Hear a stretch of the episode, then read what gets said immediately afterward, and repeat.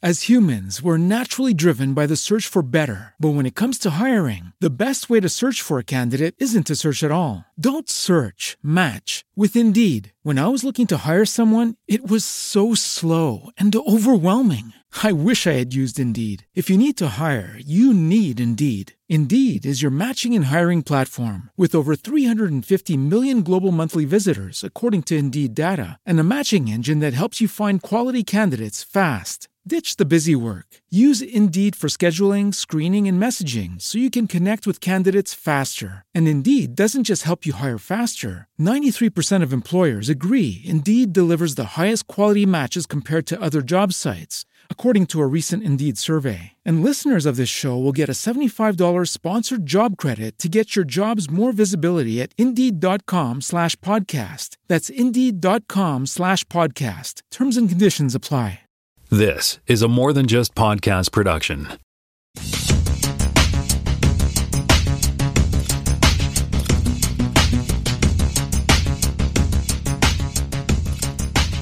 Welcome to this podcast, Season 4, Episode 10. My name is Tim Mitchell. I am in Toronto, Ontario, and I'm joined once again by Jonathan Kuline in Mississauga, Ontario. Hello there. And we have Jaime Lopez Jr. on the line in Seattle, Washington. How's it going? Same as last week. And the week before. And the week before. Yep. I still haven't watched Paw Patrol, but... okay, so Jonathan, you have some fact check for us. Why don't you jump in? A couple of quick pieces. So we talked last week about how they were casting one of the albino Andorians on the Star Trek Strange New Worlds show. And I knew there was a term for it from Star Trek Enterprise, but I could not remember the name. But they're called Aenars, not albino Andorians. So Aenars is the term. And they're actually from the planet of Andoria, or the system of Andoria? Yeah, I can't remember the whole story from Enterprise, and I refused to go back and watch the whole thing just to pull out that one nugget. But I remembered that there was a special term for them because there was a whole storyline about them in Enterprise. Yeah. You can go to Memory Alpha and look it up, too. That's true. I really could have done that, couldn't I? I'll do that, yeah. But they have a distinctive name. They're not just the pasty Andorians as opposed to the blue Andorians. Yeah. Where's the search button on this thing? Here it is. Okay. So what's your next thing? The next thing is that last week we were talking about Why the Last Man, the new series that is adapted from the Brian K. Vaughan, Pia Guerra comic series from Vertigo. And I had said that it was on Disney Plus here in Canada because that was my understanding from reading an article that should teach me to check my sources. It is in fact airing on FX here in Canada. So if you have FX3 or Rogers or other cable provider, you can watch it there. Now, did you watch the 3-hour premiere? I watched the first part of the 3-part premiere this week. Okay. Did you miss the other two, or just didn't know they were on? I just did not have time to sit down for that much more time and watch 2 more hours of extra television on top of everything else. So yeah, I think I went to bed really late that night because I PVR'd the 3. Yeah, I did the same thing, and number one fan and I sat and watched the first episode, and then we sort of figured, eventually we'll get to the other two, and just didn't have time this week, so. All right. Well, let me do some follow-up on our fact check there a minute ago. So according to Memory Alpha, the Aenars are a kind of subspecies blind ice dwellers. For the most part of our history, they were considered a myth. Stories were told to our children, but 50 years ago, we discovered them living in the northern wastes. This is from... Teal'c Shran, 2154, the episode called The Aenar. The Aenar were a humanoid species native to the northern wastes of Andoria and a subspecies of Andorians. Their population during the mid-22nd century consisted of only a few thousand. Now you know. And now we know. Yep. So this will be interesting because it's really not a lot further ahead. I can't remember the exact timelines, but from between the timeline of Star Trek Enterprise into Strange New Worlds, it would be years later, but not a lifetime later. So interesting that they're bringing one of those characters into that world. Yep. Okay, cool. And on to sad news. Yeah, well, we'll kick off our headlines this week with some sad news. Unfortunately, Canadian comedian Norm Macdonald died this week at the age of 61. He was probably best known as the host of Weekend Update on Saturday Night Live. He was there for about 4 or 5 years. He had a long and illustrious career as a stand-up. He did a whole bunch of other, you know, key roles all over the place, did his own movies. For fans of science fiction, he is probably known as the voice of Lieutenant Yaphet, the gelatinous character on The Orville. And it was a real blow. No one apparently outside of his family knew that he had been battling leukemia for the last 9 years, and his death took everybody by surprise. No one really had a sense that it was coming. We all woke up one morning and he was gone, and I guess that's how he wanted it. It's just it's a terrible loss. He was a very, very, very funny human being, and just an absolutely unmistakable voice, and a real talent. And it was another one of those hard to take, you know, can't believe he's gone kind of moments there, to find out that he had passed. For our American friends who did not probably even realize he's Canadian, he was born in Quebec City and lived here through his formative years, and then headed south to make his fame and fortune. And it's really upsetting, though. Amongst the people paying tribute to him this week was Seth MacFarlane, of course, is the star of The Orville, and he had to say, to so many people in comedy, me included, there was nobody funnier than Norm Macdonald. You always hoped he would hang around after work was done just so you could hear his stories and get a laugh. He was so hilarious and generous with his personality, and I'm going to miss him. And I think we all feel that way. It's really sad. Sounds like he'd done his parts for the third season of The Orville, which is set to stream on Hulu eventually. But yeah, it's real serious blow there.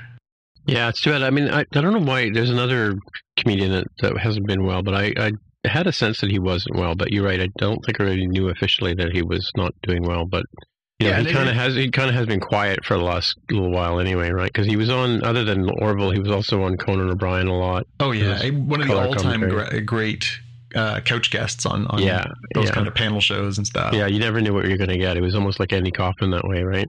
Yeah, it was one of those sad things where, you know, these things happen. You sort of you don't think about these people all the time, and then their death happens, and all the video clips start going around. So this week, the famous clip of him on Conan with Courtney Thorne Smith just eviscerating her and her movie career, really? Which is one of the funniest clips you will ever see from a show, from one of those talk shows.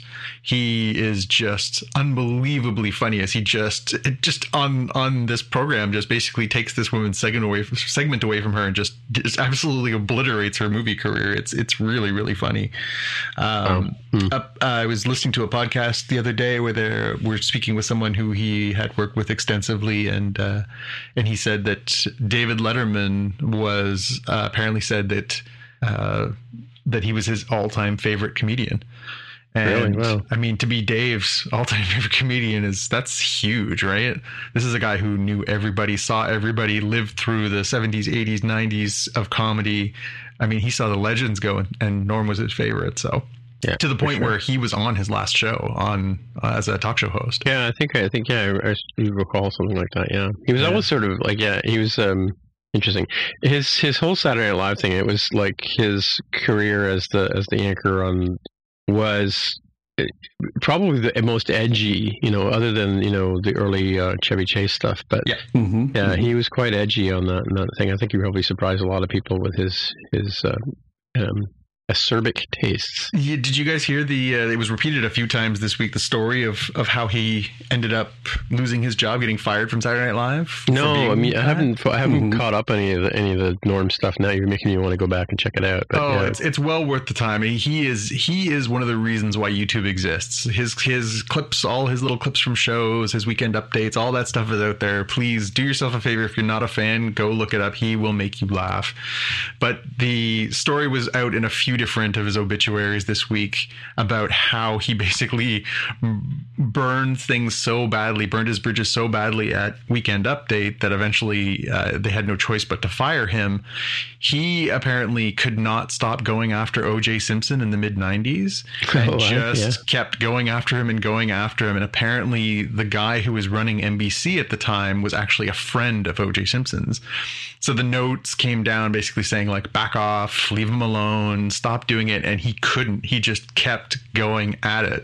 And so he would go out of his way to put an OJ joke in where it didn't belong. Like, he was just going after it. And apparently when he was acquitted, when OJ was acquitted of murdering his wife and her lover, Norm started his segment by saying, well, it's official. Murder is now legal in the state of California. Right. And apparently that was the last straw, and he was fired that day by the executives at the executive at NBC. And while people were up in arms saying, "Oh, that's brutal," and how could you do that? He apparently backed the guy and said, "No, he told me not to do it. I did it. I deserve to get fired. I knew what I was doing, and I'm willing to live with the consequences." So he was that kind of comedian. He was so committed to the bit that he was like, I guess it's going to cost me my career on SNL, but I'm doing it. And it's still one of the funniest deliveries of all time. Yeah, for sure. And after getting fired, they brought him back as a host like a year and a half later, and he fully references what happened. And it's a funny bit because he's like, all right, we got a bad show tonight. And just ripping the show while he's on it. And you know, I had no idea he was Canadian because he's so curmudgeonly in his humor that it just feels a little, not quite as stereotypically Canadian nice. And he's, if you're not familiar with his humor, for those of you listening, like, I guess it's kind of slightly darker now, given that we know that he died of cancer. But he had a thing of like, why do they say this person, lost their battle with cancer? It's like, you die, the cancer dies. That's a draw. It's not like the cancer goes and sleeps with your wife after we're dead. It's like, wow, that was Norm Macdonald. That was that kind of humor. Yeah. Wow, yeah. No, he relished in contrarianism. He loved just to argue. He loved to take the opposite position, just to see how far he could take the arguments. He was just so good at it. Again, just an absolutely gifted comedian and a tremendous loss. But he was one of a kind. And again, one of the things that he'll live on forever on YouTube for is his portrayal of Burt Reynolds on the Celebrity Jeopardy on SNL, where they had Will Ferrell playing the Alex Trebek character, and he would be there dressed up with the mustache on. He would have Norm on with the mustache on, looking like Burt Reynolds, and just being the biggest ass in the world. And it was such a perfect part for him. And again, this was as a guest spot years after they had fired him. Yeah, amazing. Yeah, Burt Reynolds was the sort of Tom Cruise of the day, right? Like, oh, he was the biggest star in Hollywood for a good 8-10 years, from like mid-70s to mid-80s. I mean, yeah, and he played the same guy every single time. It wasn't until he came back and did that movie with the stripper movie. Yeah.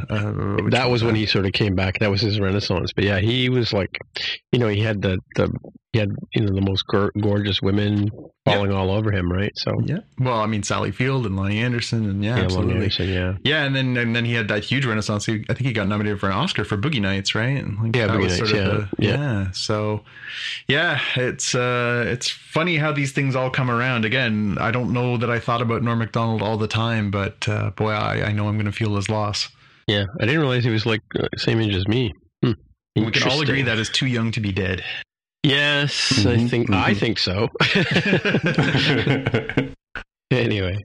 All right. Well, coming out of the Star Trek Day kind of festivities and stuff like that, Jonathan found this link here I heard about this because I heard Leonard Nimoy's wife talking about how she was putting up for auction Spock's ears and one of his tunics, I guess, that he wore on the show. Well, I can't remember which episode. It was one of the movies, right?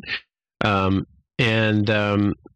if you paw through this URL, which we're going to have in the show notes, you'll see that there are all kinds of things. Like, you can get workout gear. You can get the blue uniforms from the what do you call them? The Evil Empire ones. Mirror Universe, yep. Disco uniforms, the disco uniforms. You can get Sneaker Martin Green's disco workout, you know, Vulcan stuff. There's all kinds of... We should say for the record, this auction, by the time you hear this auction is closed. It actually closed tonight, and actually you can go on now and see what things went for. So if you want to have a little fun, we can go through that. Like the 25th anniversary pinball machine from the collection of Leonard Nimoy. That was the one, pinball went for $7,500 US. Wow. A pair of his ears went for $9,000, which doesn't seem like a lot, all things being equal. Really? So like one of Takuvma's costumes from the first season of Discovery went for $900. Like, we could have come together for $900, guys. Come on, where were we? These are the what I'm looking at now. These are the ones that got listed here. Are they the props? Like even the badges from Disco, right? Yeah. Christopher Pike's Beer Hero badge. Yep, the badges were expensive though. Like one of these badges here is almost $4,000. Some of the costumes, they're really like interesting, ornate ones, like the Takuvma costume from the Battle of the Binary Stars went for $4,250 US. Some of them more basic ones went a little cheaper. The tribbles, there was a lot of tribbles that were out here, that $1,200, $1,000 for 5 or 6 like real prop used in the show tribbles. But yeah, I'm sure the cosplay people were just all over this, right? Oh, I mean, again, I don't know. I mean, obviously, you know, my mom is the costume designer. I think, could you imagine how much fun it would be to like just have a real close up look at some of this stuff and how it was made and what they did, and like that'd be really neat. My favorite piece was the Torchbearer's knife from the Vulcan Hello. They have this really cool designed ornate knife that went for $10,000. That was really, really neat. Just really cool stuff in here though. Jaime, what were you going to bid on? If you could bid on any of this stuff, did you get very far into it? I didn't go very far, but looking at this article that you've got, I probably would have gone with Sarek's robes from the Vulcan Hello, which went for $3,250 because it looks snazzy, it looks futuristic, but you could also walk down the street like a normal person and blend in if you wanted to. It's got a real like refined look to it. Yeah. I was looking at the phaser props. I like those. I bought some of the badges when they started. There's a company started making them officially, so I have a couple of like command badges and stuff like that. But the phasers were cool. They had like the colored phasers, which were painted, and then they had the ones that the background characters would use, and they were much lower priced because they were just black, right? Yeah. But they kind of look like they're 3D printed, but they're in this case they're not. They're sort of molded, but it looks like these you could probably 3D print one of these guys. Yeah, it should be cool. Yeah. Just don't get caught in it, right? But yeah, cool stuff. Like, it's funny. I guess it makes sense because theoretically they're not going back to that era, so we don't need those old uniforms. We don't need the old badges. We don't need the old Klingon uniforms if the Discovery is now in the future, right? Yeah. So it makes sense that they could part with this stuff. Although, you know, again, I'm sure this is probably, you know, one of the many variations they made of these costumes and stuff like that. It's not necessarily. How much did Burnham's uniform go for from the number 10 from the Vulcan Hello? Does it say? I didn't see that one. I saw her exercise kit went for like $1,200 or something, which I thought was both funny and a little creepy because I'm sure someone was like, you know, Sidney Martin Green wore this and sweated in it. Like that's just exactly what I was thinking too. Yeah, that's not ideal. Yeah, what else we got in here? Yeah, there's just if Mariner doesn't wear underwear on her uniform, that would be helpful. We're just gonna assume that's standard practice now. Maybe.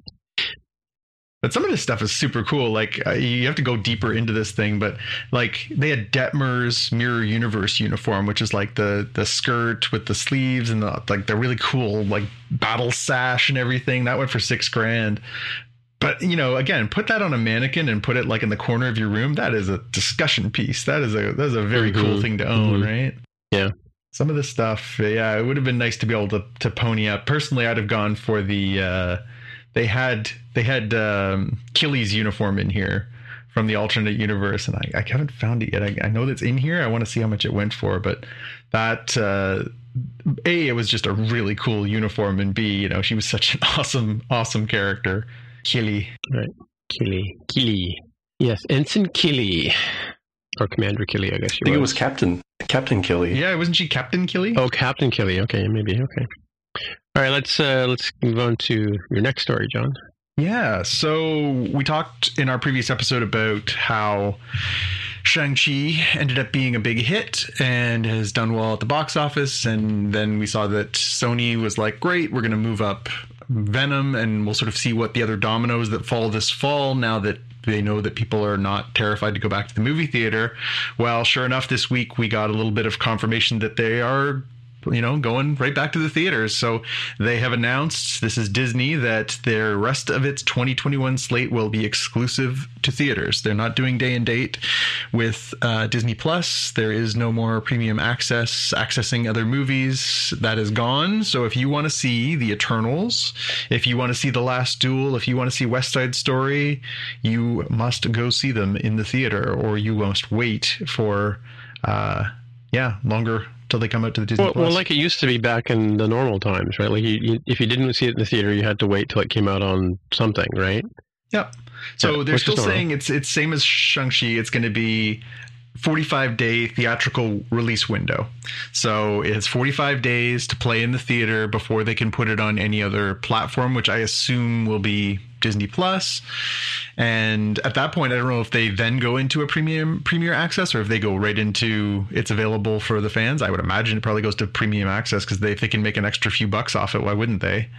But sure. Sounds so. We'll be in the same quandary that we were in around Shang-Chi when we get to Eternals. If you want to see it, there's one way to see it on November 5th. You go to the theater, or you don't see it. So how is Shang-Chi doing now? Like, I'm just looking here at my app. Top box office, still a top box office movie. Well, to be fair, there's not a lot it's competing against right now. Hmm. Well, according to this, it's Shang-Chi, Free Guy, Malignant, they had Candyman, Jungle, whatever. So Candyman came out last week, right? I think so. And then and Don't Breathe, right? So those are, I don't know if this is in the order that they're performing, but like cash wise, yeah. Yeah, it says top box office. I assume this is their... Oh, Paw Patrol's in sixth place. You'll be pleased to know, Jaime. So there you go. Still in the top six. Is this the original Labyrinth? No, the original Labyrinth is back in the theaters. Yep. Really? What do you know? All right. Cool. Speaking of Disney, we got a trailer this week. We got the trailer for Hawkeye. And this one is a real one. We got a real look at, you know, what's actually going to transpire on this new Disney Plus series. And we also got a date. We know that it's coming on November 24th. It seems to have a bit of a Christmas theme to it. You can hear the jingle bells playing in the trailer. And I'll be home for Christmas. So Hawkeye finds himself, Clint Barton, that is, finds himself caught up with finding out that someone is walking around dressed like the assassin that he was during Avengers Endgame, and sort of says to his family, well, I'll be home for Christmas, but I got to go sort this out. And it seems like that is the Haley Steinfeld character, would be Kate Bishop, who is well known to comic fans. And it seems like there's a whole sort of passing of the torch storyline happening in there. What did you guys make of the trailer, Jaime? Yeah, I think we were mentioning in our own chat that, like, this is Die Hard, because it's, you know, Christmas and it's got the cop theme kind of going with it. Definitely seems cool. I had joked because of the Die Hard reference that, like, there's gonna be this showdown with the villain where Hawkeye has a bow and arrow duct taped to the back of his of his t-shirt or something, and he has to take them out. But it looks fun, and it looks like a very different kind of tone from anything else that we've gotten before, which is. I think kind of a nice feather in Disney's cap that if you're watching all the various Marvel series, they're definitely not the same. You're getting in for something different with each one. Well, and that's what we come to expect from the movies, right? Like, they're not just all sort of big action movies. There's, you know, more comedy, more suspense, more, you know, different genres, right? Yeah, it looks interesting. I mean, like, I totally got the Die Hard theme as well from that. But yeah, he can't say the line though, Tim. He can't say yippee-ki-yay blank blank. Yeah, this is a Disney show. We can't say it either. Well, actually, I don't know if that's true because Mike, Star Trek. It's interesting that they don't bleep some words on. Like, I watched the show on Crave today. On television, they do bleep more than on the Lower Decks, and they do on Crave, right? Mm-hmm. But yeah, I kind of wonder, because I mean, there have been some Disney stuff that where people have dropped bombs, you know. Well, I mean, here in Canada, we get Star, which is essentially Hulu, and you can actually watch all 5 Die Hard movies on the Disney Plus app here in Canada. So yeah, that's cool. Yeah, I don't know. This was one of the ones I was looking forward to most. Again, it seems like they're continuing. Is it going to be like 8 episodes again, like the rest of them? Or they didn't 6? Say that I could see, but yeah, it's probably in that same sort of ballpark. I don't know if they're going to do 6 or 8. It's starting on the 24th, and it does make me wonder: is it going to be over before Christmas? Is it going to be It seems like they're doing the same runtime for all these shows, whether it's Loki or whether it's Falcon and the Winter Soldier, whether it's WandaVision. All the shows are roughly the same length. It was just how they broke them up as far as times of particular episodes, and that's how you get the different numbers. But I do wonder if it's going to be sort of timed to end right before Christmas, or if it's going to be carrying over the holidays. How they broke that up. Right. Cool. And what about Furiosa? Furiosa. So this is, I don't know how you guys feel about, Mad Max, but, when you have somebody, like George Miller, who works on his movies as long and as carefully as he does, you're kind of willing to wait. Although, he's not a young man anymore. He's been making these Mad Max movies for 35 years, 40 years almost. You don't know how long you want to wait. So they announced this week that Furiosa, which is the spin-off, it's a prequel to the Mad Max Fury Road movie. And Furiosa will be played by Anya Taylor-Joy, who is playing the role that Charlize Theron played in the first one. And they announced it's going to be bumped. So it was supposed to come out in June of 2023, which was already kind of a ways off. Now it's coming out in May of 2024. And...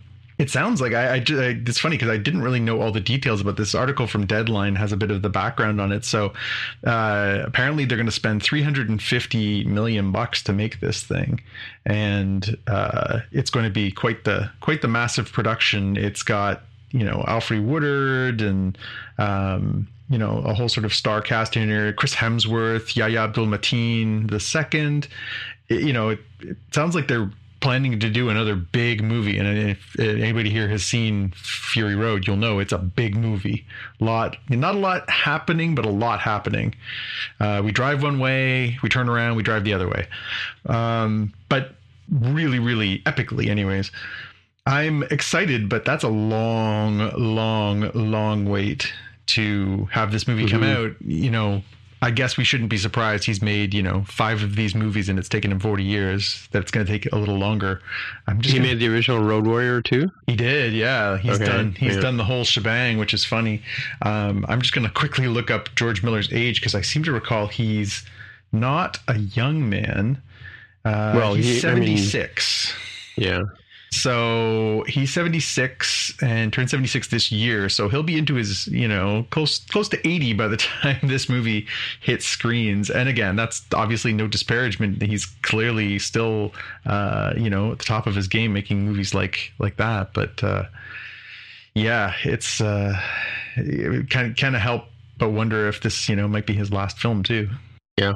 Well, 2024 is a long way off, right? It is.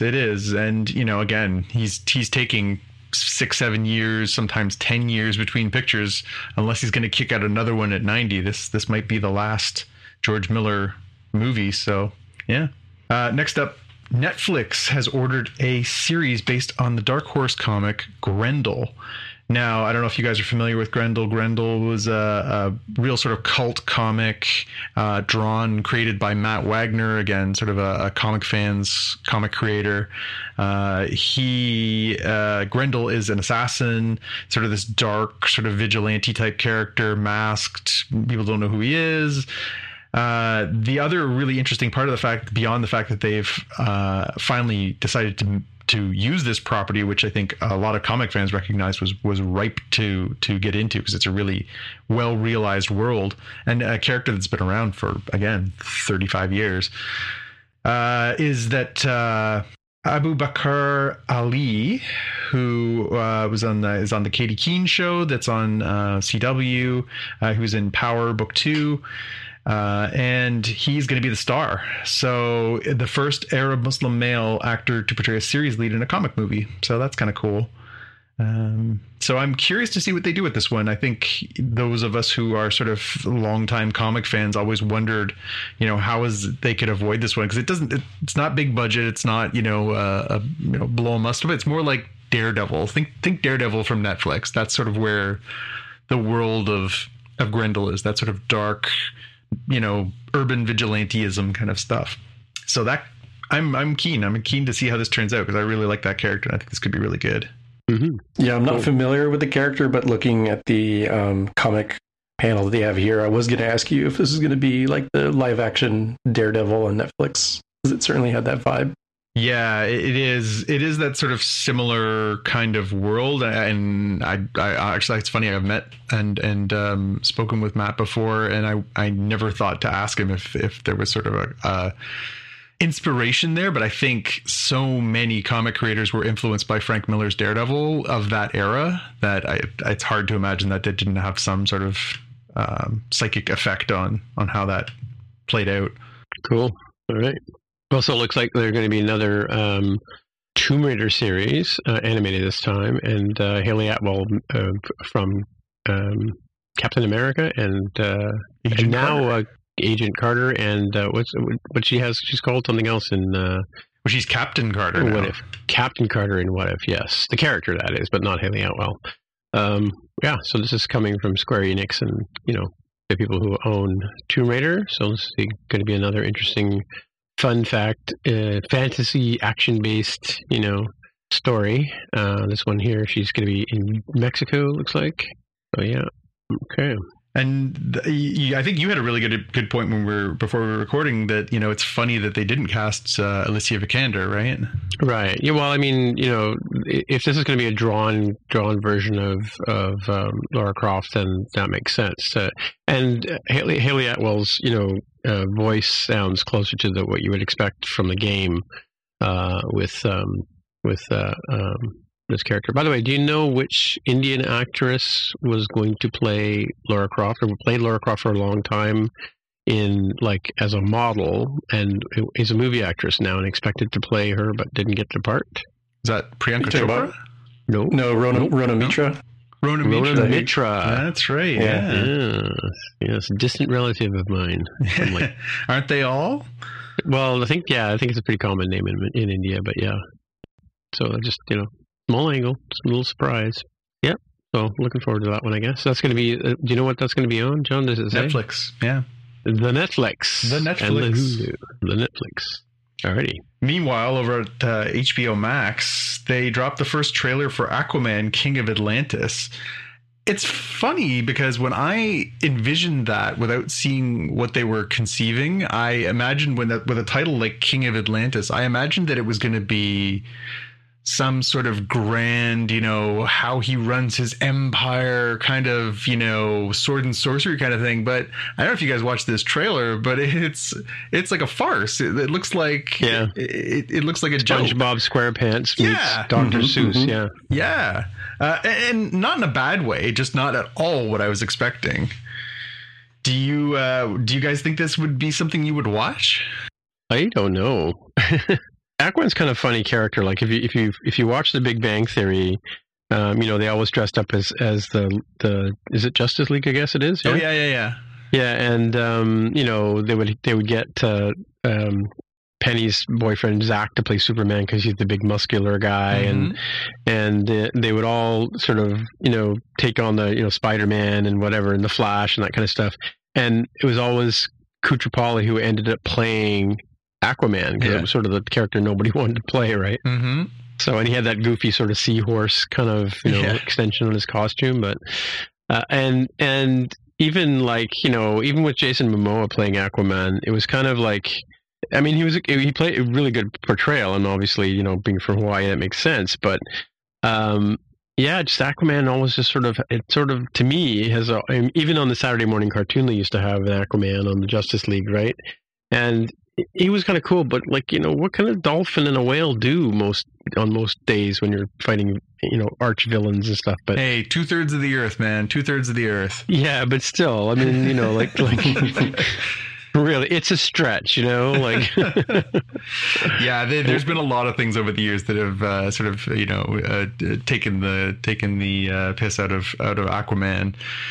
Although I will say, as a longtime comic reader, there have been some really excellent takes in the comics where he is, you know, he's just an absolutely formidable force and really, really cool and done as a really seriously interesting character. And, you know, I love that in order to obviously help diversify the Justice League, they cast Jason to be the Aquaman in the DC. As opposed to a blonde-haired guy, yeah. Yeah, I mean, I rarely, if at all, have any issues with them diversifying long established characters, because I think obviously, you know, these were characters created, you know, 75 years ago by white people working for white people. It's time to get with the times. I think, you know, that was a ripe for a changeover character, and I think he's killed it as that character. So that's a good one. But yeah, it's funny because this show seems like it's leaning into the joke, right? Whereas they've really tried to sort of rehab Aquaman by casting Jason Momoa, and now they're sort of leaning back into the joke.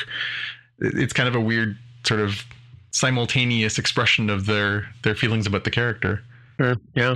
Yeah, I'll end up watching it. I do like seeing where they're going with this. It's like, continue to subscribe to HBO Max. It's effectively free for, you know, like, I might as well. And I also find it kind of interesting that this style of art design, this kind of organic, round, kind of loose style, I'm seeing a trend. So if you look at the Tuca and Bertie, mm-hmm. which was on Netflix, now on Adult Swim, Cartoon Network. If you look at that style, if you look at the interstitial animations for Aquafina as Nora from Queens, it also uses that same kind of I don't know what to call it. I'm not, Tim, this is probably your area with the BFA, right? Like, there probably is a name for this art, but I can see the pattern between the through line between those. Yeah, well, I think like I only watched like the first 10 seconds of the clip, and immediately I got, you know, like I said, you know, SpongeBob SquarePants meets Dr. Seuss kind of thing, like, you know, that sort of it's a I don't know if it's comic book style, but it's a cartoon style, like, you know, where you've got the key lines and the filled in color. So it's typical of like Simpsons or Family Guy kind of style illustration, but obviously with the, you know, the bubbles and the underwater stuff, and you know, that's the immediate impression I got of it. I have to wait and see. It did seem a little bubblegumish to me. Mm-hmm. Mm-hmm. You know, I don't know, like, you know, the question to John, when John asked, would I watch it? I don't know. I'd have to see, after we watch an episode or two and see if it really works for me, right? So same with Prodigy. I think, you know, that's another one that's going to be interesting depending on the target. I mean, the target we talked about is kids, right? For Prodigy, is this targeting young children as well, right? Like, what's the yeah, but then you can make that case. We talked about it previously. We could make that case for Clone Wars, but I loved Clone Wars. You can make that case for Rebels, and I love Rebels. Yeah. So yeah. No, I'm not saying that anything wrong with the style of thing. It's not Rick and Morty. No, right. But I mean, like, is it? Like, the Marvel movies are not, I mean, yeah, a lot of kids watch the Marvel movies, right? But I don't know if I would necessarily say a Marvel movie is for a young kid, right?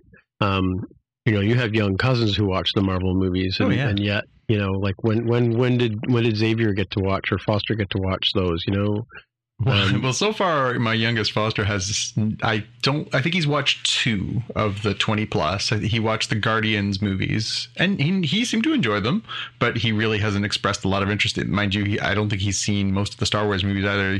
It's not for a lack of liking. He's just like, I got better things to do with my time than watch movies. Whereas my older son, I think he was probably, it's probably been about 5 or 6 years. So he's probably like 12, I think, when I started letting him watch the Marvel movies, 12, 13, which I think was probably fine. Like, I don't feel like he was in over his depth or anything.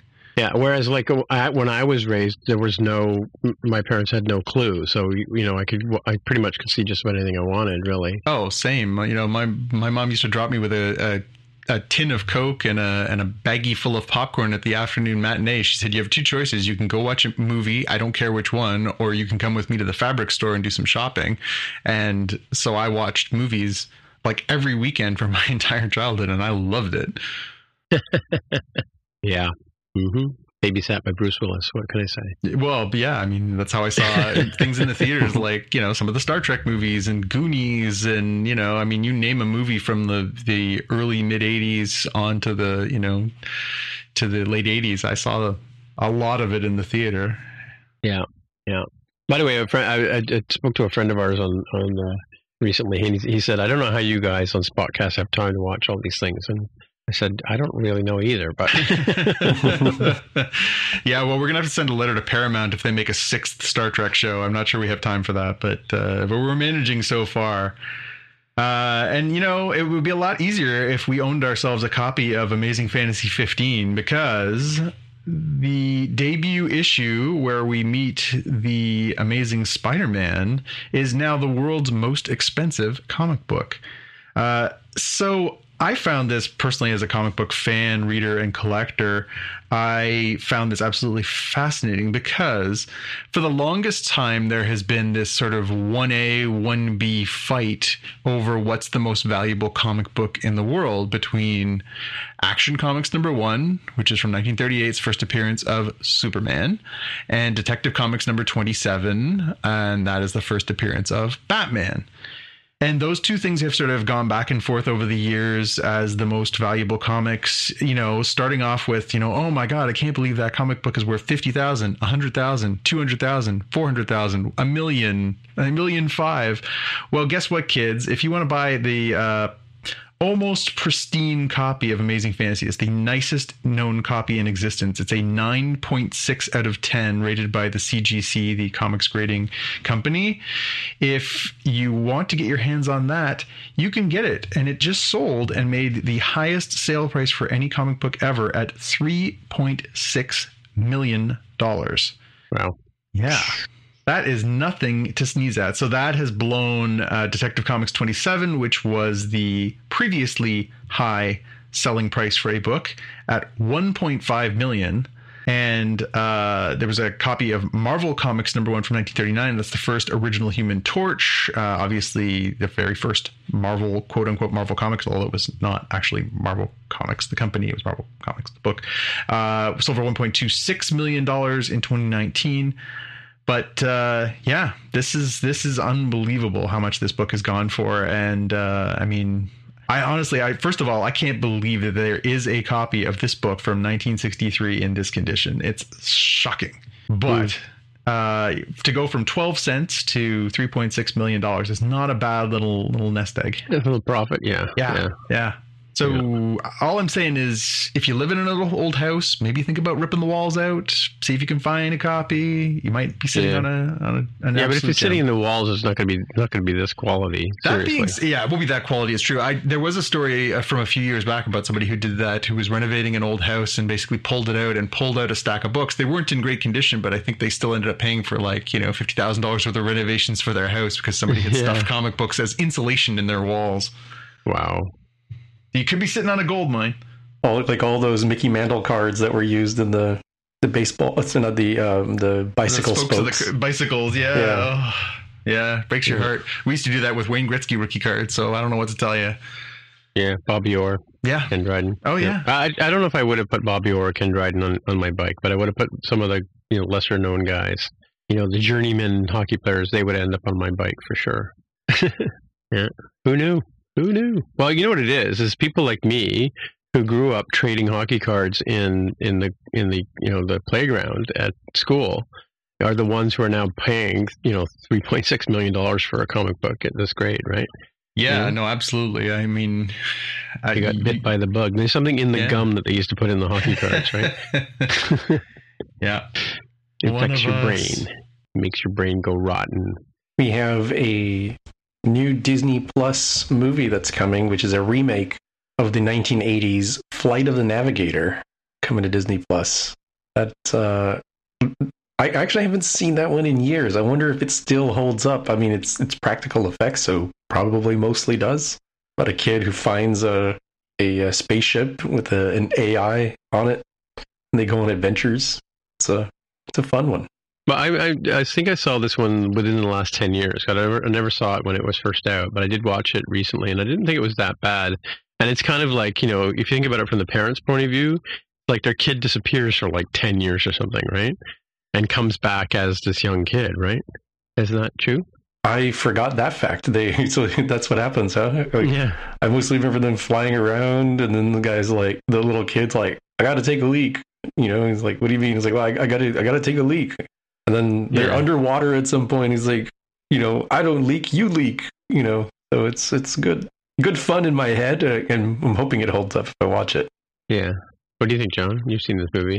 Yeah, I mean, I guess it's easy to see how this one makes sense as a remake, just because it is a sort of a timeless concept. And the same way we talked about Last Starfighter being remade at one point, you know, the idea of a kid who plays a video game and then gets drafted into the, you know, space cadets makes perfect sense. And Flight of the Navigator, same thing, you know, kid sort of forms bond with spacecraft, has adventures, seems like an absolutely perfect thing to redo. And you mean he's not kidnapped by this alien creature and taken to another planet and probed and then returned 10 years later?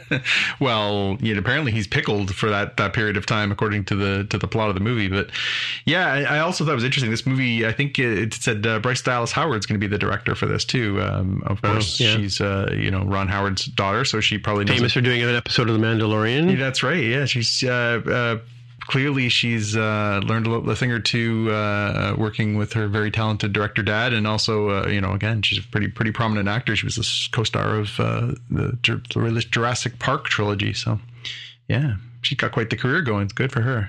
Yeah, cool. All right, well, we're at that part of the show where we talk about Star Trek Lower Decks this time. We're talking about Season 2, Episode 16, The Spy Among Us. The Spy Among Us? Among Us? Yes. Among Us. Yeah. So it starts off with Captain's Log 58105.1. I don't know if that has any significance, but that sounds like quite a ways in the future, right? And talking about doing Captain Freeman and is heading down with Shax to do try to convince the Pakled people that they should have a ceasefire, since they've been, you know, wreaking havoc throughout the galaxy for the last year or so. And the Pakled called their homeworld Pakled Planet. Yeah, so it would be a huge achievement for her to have to negotiate this ceasefire. And Shax says, yeah, you're doing Picard level work here, you know, that they might give you an Enterprise. And she's like, I don't think so, you know, that's asking too much. But she, and famous last words as they're beaming down, she says, it's just the Pakleds. It can't be that complicated, right? Which is dun-dun-dun. Yeah, the best thing you want to say at the beginning of a Star Trek episode. Yeah, it can't be that bad. How bad can it be? Yeah, so she gets down there and immediately they welcome Captain Janeway. And like, no, I'm Captain Freeman. And she says to the person who greets her, you know, I'm here to see if you guys would be interested in doing a ceasefire. And he says, I don't have a big enough helmet to make this decision for make ceasefires. And so somebody runs out from the big citadel and yells, hey, yeah, prisoner Rumdar has escaped to her ship. And of course now the Pakled are all upset at Captain Janeway, and they decide that, you know, well, if he can't come, if he can't be returned, then we'll keep her here. Meanwhile, she communicates to Ransom and says, doesn't happen to be a Pakled on the ship? And Kayshawn is the name of the other guy, right? Yeah. Okay, I didn't catch his name at the beginning, but I just added it in here. But they affirm that, in fact, there is this Pakled. So they're given the task of running around and getting her. And then, of course, Janeway stays here, and then that's the beginning, the end of the cold opening, and we roll to the titles and the title sequence. Meanwhile, we start off obviously in the mess hall, where the lower deck crew find out that they're assigned a new duty, and that's, you know, just a great way to start the day. And they're going to be doing anomaly consolidation duty, or ACD as they like to call it.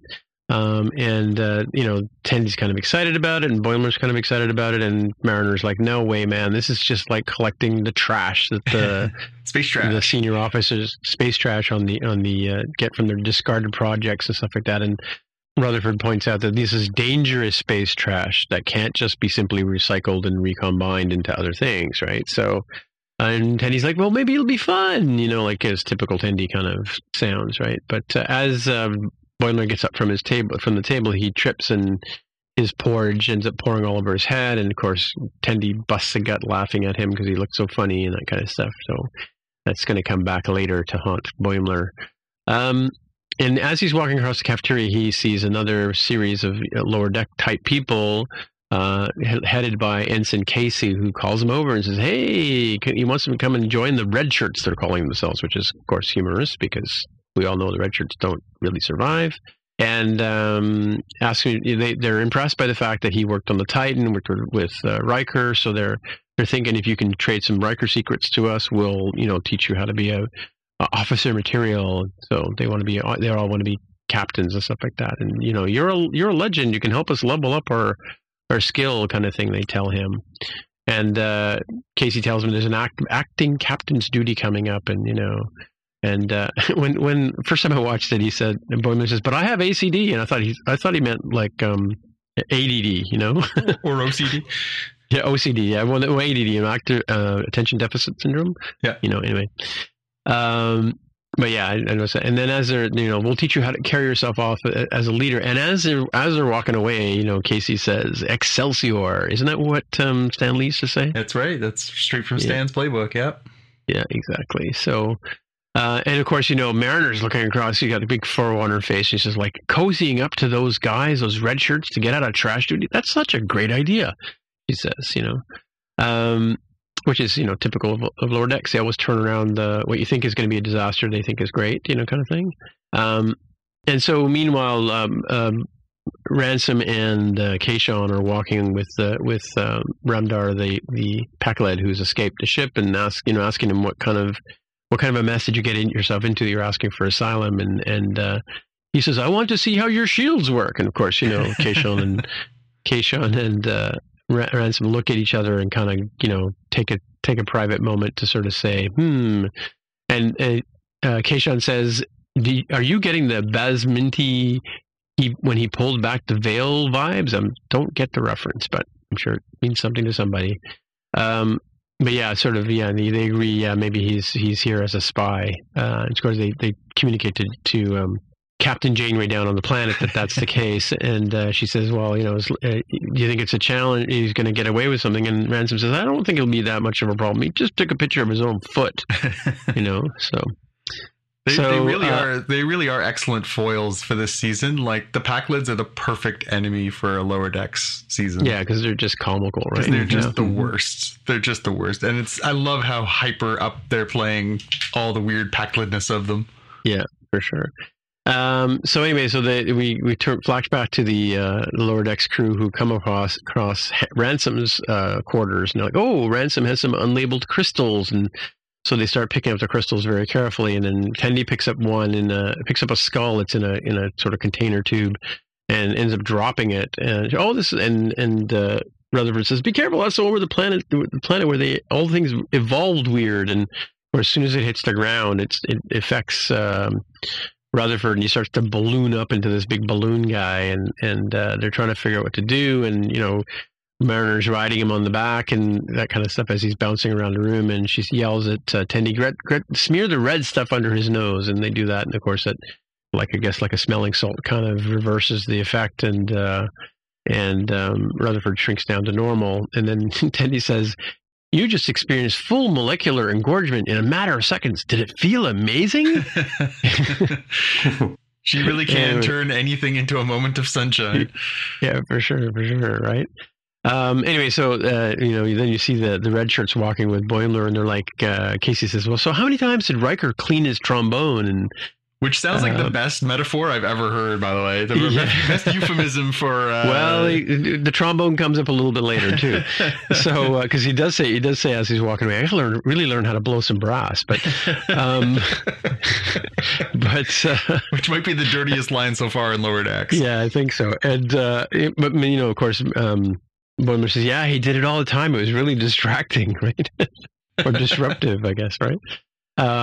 Anyway, Ransom's taking Ramdar. They take him to the secret gift shop and get him a T-shirt, and they offer to take him to the secret juice bar, and says, "No, I want to see the warp core." And and then you know they're talking to Captain Janeway on the planet again, and as they turn around, they take a moment to themselves to sort of talk about how they can fool him, and of course they turn back and he's gone, he's disappeared, which is a typical trope and these kind of things, and they're like, where did he go? And they're running around trying to figure out where he's gone. Meanwhile, the lower deck continue to find all kinds of anomalies and just little vignettes where Mariner tends to get, like, whenever Rutherford or Tendi exposes some, you know, harmful thing, Mariner always gets the worst of it, like the flowers that spray in her face from the Vulcan, where the ones that make Spock fall in love with the character in that movie. Yep. You know, and get red gloms to the roof of the ship. Back on planet Pakled, Janeway is offered some rotten mushroot, and she turns it down, and they're all upset. She turned down the mushroot.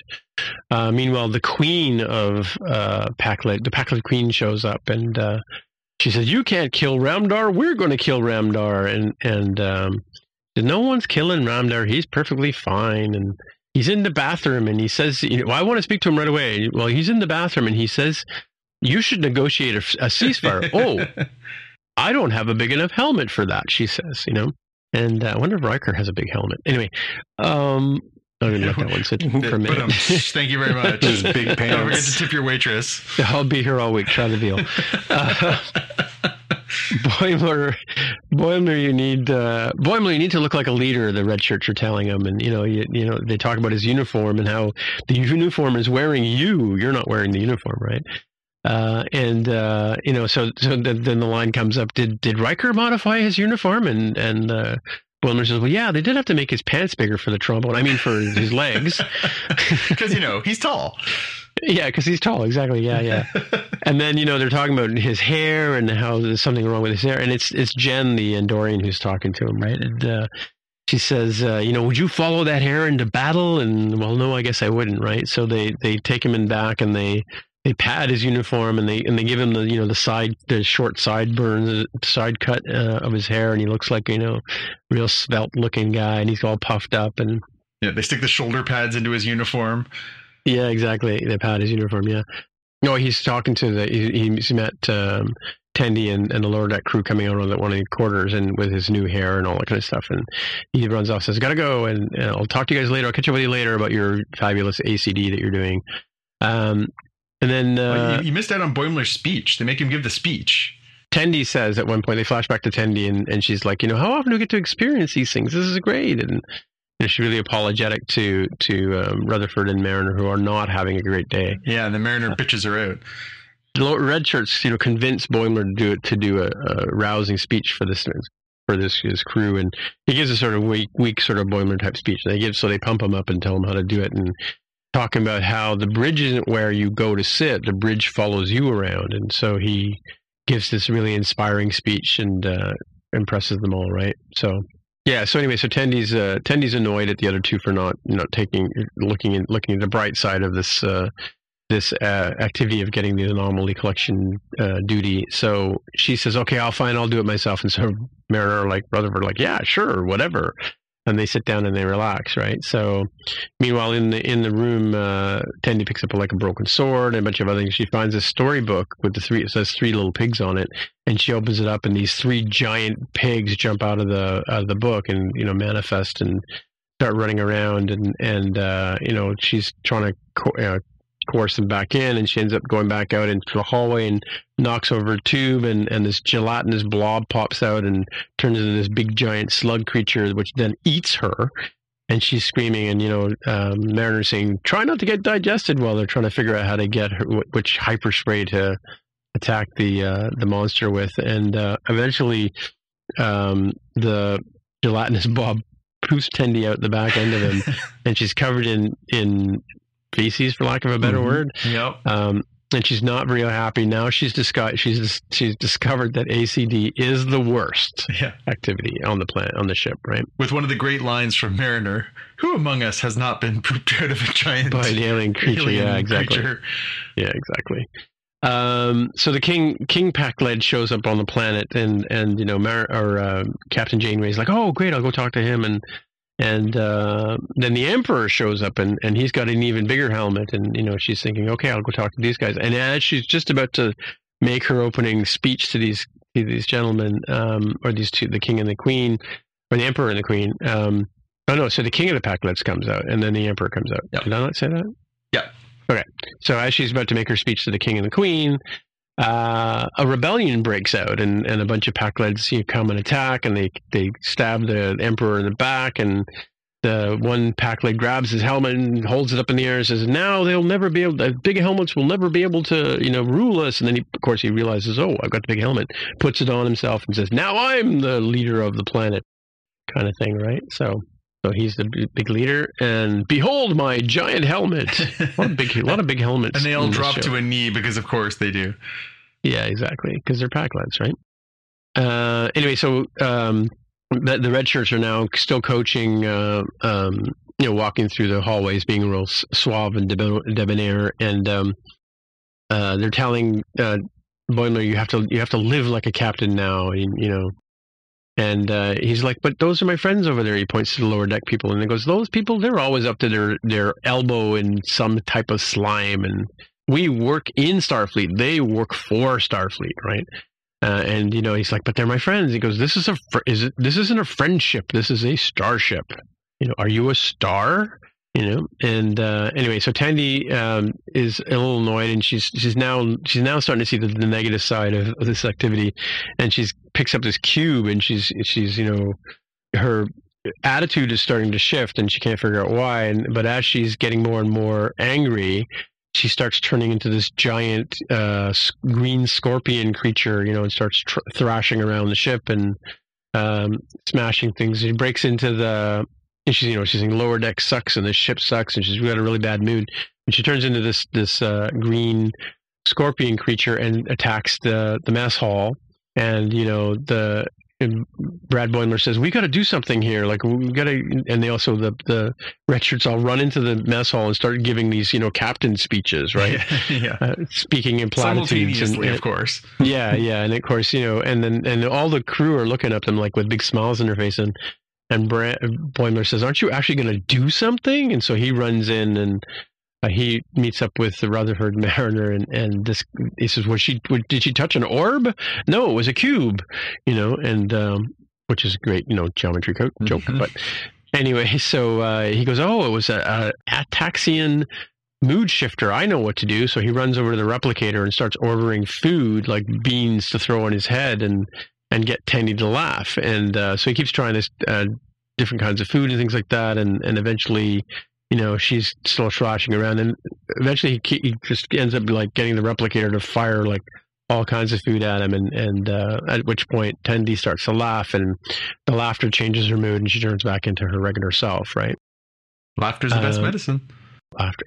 I guess laughter. And thanks for saving me, she says, right? So, and then, meanwhile, we missed the part. Oh yeah, so Ransom and Kayshawn are still looking for Rumdar. They can't find him anywhere. And meanwhile, they got knocked over by the big giant scorpion at one point too. So they get up and they're like, oh, we never should have underestimated Rumdar. And then they happen to look out the window, and Kayshawn says, Shanka. And then they realize that they see Rumdar free floating and outside the ship, frozen, right? Anyway, so they bring him back in the ship, and the doctor's like, can't believe he survived being frozen. And he explains to them he thought that he was in a bathroom, and he went to flush. He ended up, getting ejected out this little window. And of course, Ramson says, "Are you sure you weren't in an airlock?" So yeah. And he says, "Well, can I have the codes now?" Right. So meanwhile, they decide to get rid of Ramdar, so they beam him back down to the planet, and so he beams into the middle of the room where Captain Janeway slash Freeman are talking to the Pakleds, and the new Emperor guy, whatever he's calling himself. Yes, we tricked you, Janeway. Ramdar was a spy. Ha ha ha. And then she says, "Well, what did you discover when you were on the ship?" He goes, "She's not Janeway. She's Captain Freeman." And like, what? She's Captain Freeman? And she says, "I've been trying to tell you that this whole time, right?" Anyway, then she says, "You know, you were an amazing spy. I totally didn't even get that. Like, what information were you keeping from us so I can see how just amazing you were?" He goes, "I didn't tell you anything about the big plan to smuggle a Verusian bomb onto Earth." And at which point, you know, the two of them like just have had enough, and so Shax and Janeway beam back up to the ship, and then of course, you know, the Emperor goes, "Wait, you just beat Janeway!" And they all cheer, right? So Tendy's now sorry that she sorry to the crew that she requested the ACD, "I'm sorry I requested the ACD. I went all Scorpion on you," she says. Meanwhile, Ransom and the other guys are talking, and Boimler's like, "I've had enough of you guys." And Ransom walks by, and Casey says, "Hey, I'd like to apply for the acting captain's duty." And Ransom's like, "Yeah, whatever. I don't care. You can do it." And then, but as he's walking by, Boimler says, "You know, really good job, Boimler. Quick thinking in the mess hall. You showed real leadership," which is the moral of this episode, I think, right? And then one of the red shirt ladies says to him, "Do you want to catch a Winger Bingsome show sometime?" And I don't know if you guys remember, but he had a one-man show called the United Federation of Characters last season. Yeah. Yes. Anyway, so the bridge crew are on the ship, and the bridge crew are on the bridge, and they decide to go have a drink and relax after this harrowing day they had, and that leaves Casey by himself, and he's got his eye on the captain's chair. He goes, sits down, and as soon as he sits down, Shax walks in. "Okay, next shift is here. Get out of my chair!" And kicks him out of the chair. "And go clean up airlock 17. The Pakled did something unspeakable in there." And so we're back in the lower decks quarters, and they're talking about their adventures of the day. And Mariner says, "Well, we got nothing out of that whole exercise." And Mariner says, "Well, we got this." And she holds up a sub-manifold casting stone, and Boimler recognizes it right away. And we can beam our voices to another planet, kind of thing. And won't that be fun? And Tendi says, "What are we going to do? Prank call Armas?" The guy who killed Tashiar. The skin of evil. The skin of evil, yes. And so, next thing you know, they're like, "Hey, Armas," and he's like, "I wish I had someone to torture." And he's like, "Who is that? Show yourself." And then Boimler says, "Come find us. We're touching your stuff." And that's where we end the episode. Yeah, with Armas. Yeah, nice. There wasn't a lot of. I don't know. Was there a lot of Easter eggs kind of stuff? Other than the obvious stuff, like calling her Janeway, and like some of the things that they find, like did they throw back to anything? Like, because it didn't seem like this was a real sort of deep episode to me, right?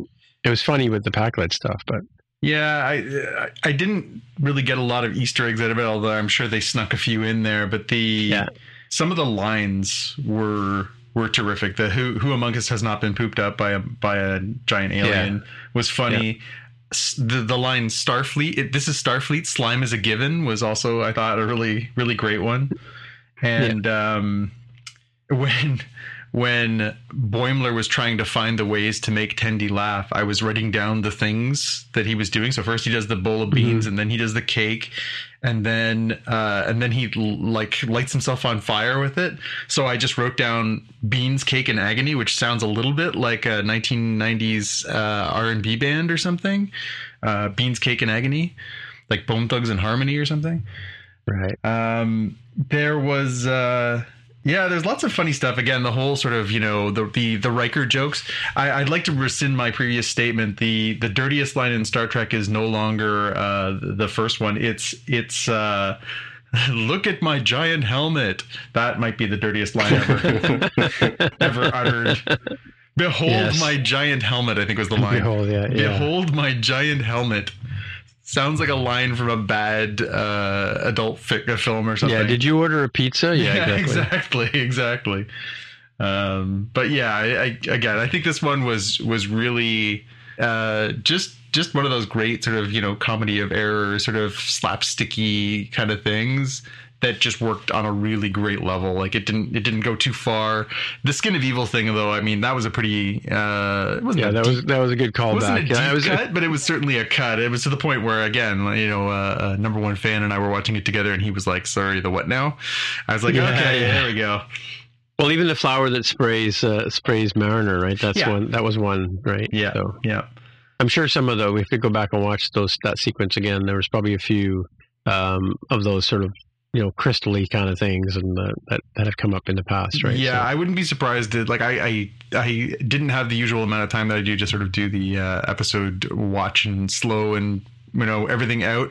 I bet you that if you paused a few times on the anomaly gathering, that there was probably a few little Easter eggs in there. I'm sure there'll be some great recaps over the next few days. As if you there was the line from Keyshawn, and I wasn't sure if he, like, I forgot the bracelet he is, but they have that sort of, you know, Jagdar and whatever. Oh, Janad and Tanagra or whatever. Yeah, yeah, exactly. Darmok and Jalad at Tanagra. And he says when he says, you know, did you get the basmati? Opens the veil. Kind of line. I'm not sure. I googled that, but I didn't come up with anything significant from that name, right? Yeah, but, I think in a lot of circumstances, it's just supposed to be, you know, you're supposed to work your own context in there, right? Yeah, yeah. Yeah, well, it sounds like something that his race would say, just sort of like, you know. Yeah. It really is. It is a fun thing that they've included that race in the season, because it really does just is the joke that just never fails. Every time they do it, it's funny. Yeah. Yeah, and like you said, the Pakleds are a perfect foil for the lower deck crew, because, you know, their incompetence makes the lower deck or Cerritos look competent, right? Yeah, you know? Yeah. Like they always take care of the second contact stuff, right? They're never really the first ship in; they're the second one in, right? Yep. Yeah, that's crew. Why Captain Freeman should have really, you know, thought about it. It was like, wait a minute, so how come we're getting to do the ceasefire and it's not the Titan? And I feel like Starfleet Command was like, yeah, this doesn't sound legit. Let's send the Cerritos instead. Yeah, right. Yeah, how bad could it be, right? Yeah, exactly. Cool. So, did everybody watch What If this week? Everybody watched What If this week, as far as I know. Well, I don't know if Jaime watched it. I watched it. Oh yeah, I watched it. Oh yes, throw him to the floor. We had What If Killmonger had saved Tony Stark, which is a funny thing because it was way more Killmonger than it was Tony Stark, although I suppose it was Tony Stark. But yeah, I mean, I thought it was a cool episode in that it was a little more grounded than, and not it was certainly dark, but it wasn't as dark as the last few. Although it's funny that there's been this run, like it seemed like the first two episodes were sort of lighter, and then we've just been on a lot of like things went wrong and it really got really bad. So this one, you know, he saves Tony from the incident that would have turned him into Iron Man, and then we have this sort of whole storyline of him sort of playing both sides against the other between Wakanda and the Americans, and sort of starts this sort of big war between them, and ends up sort of positioning himself as in the end the new Black Panther.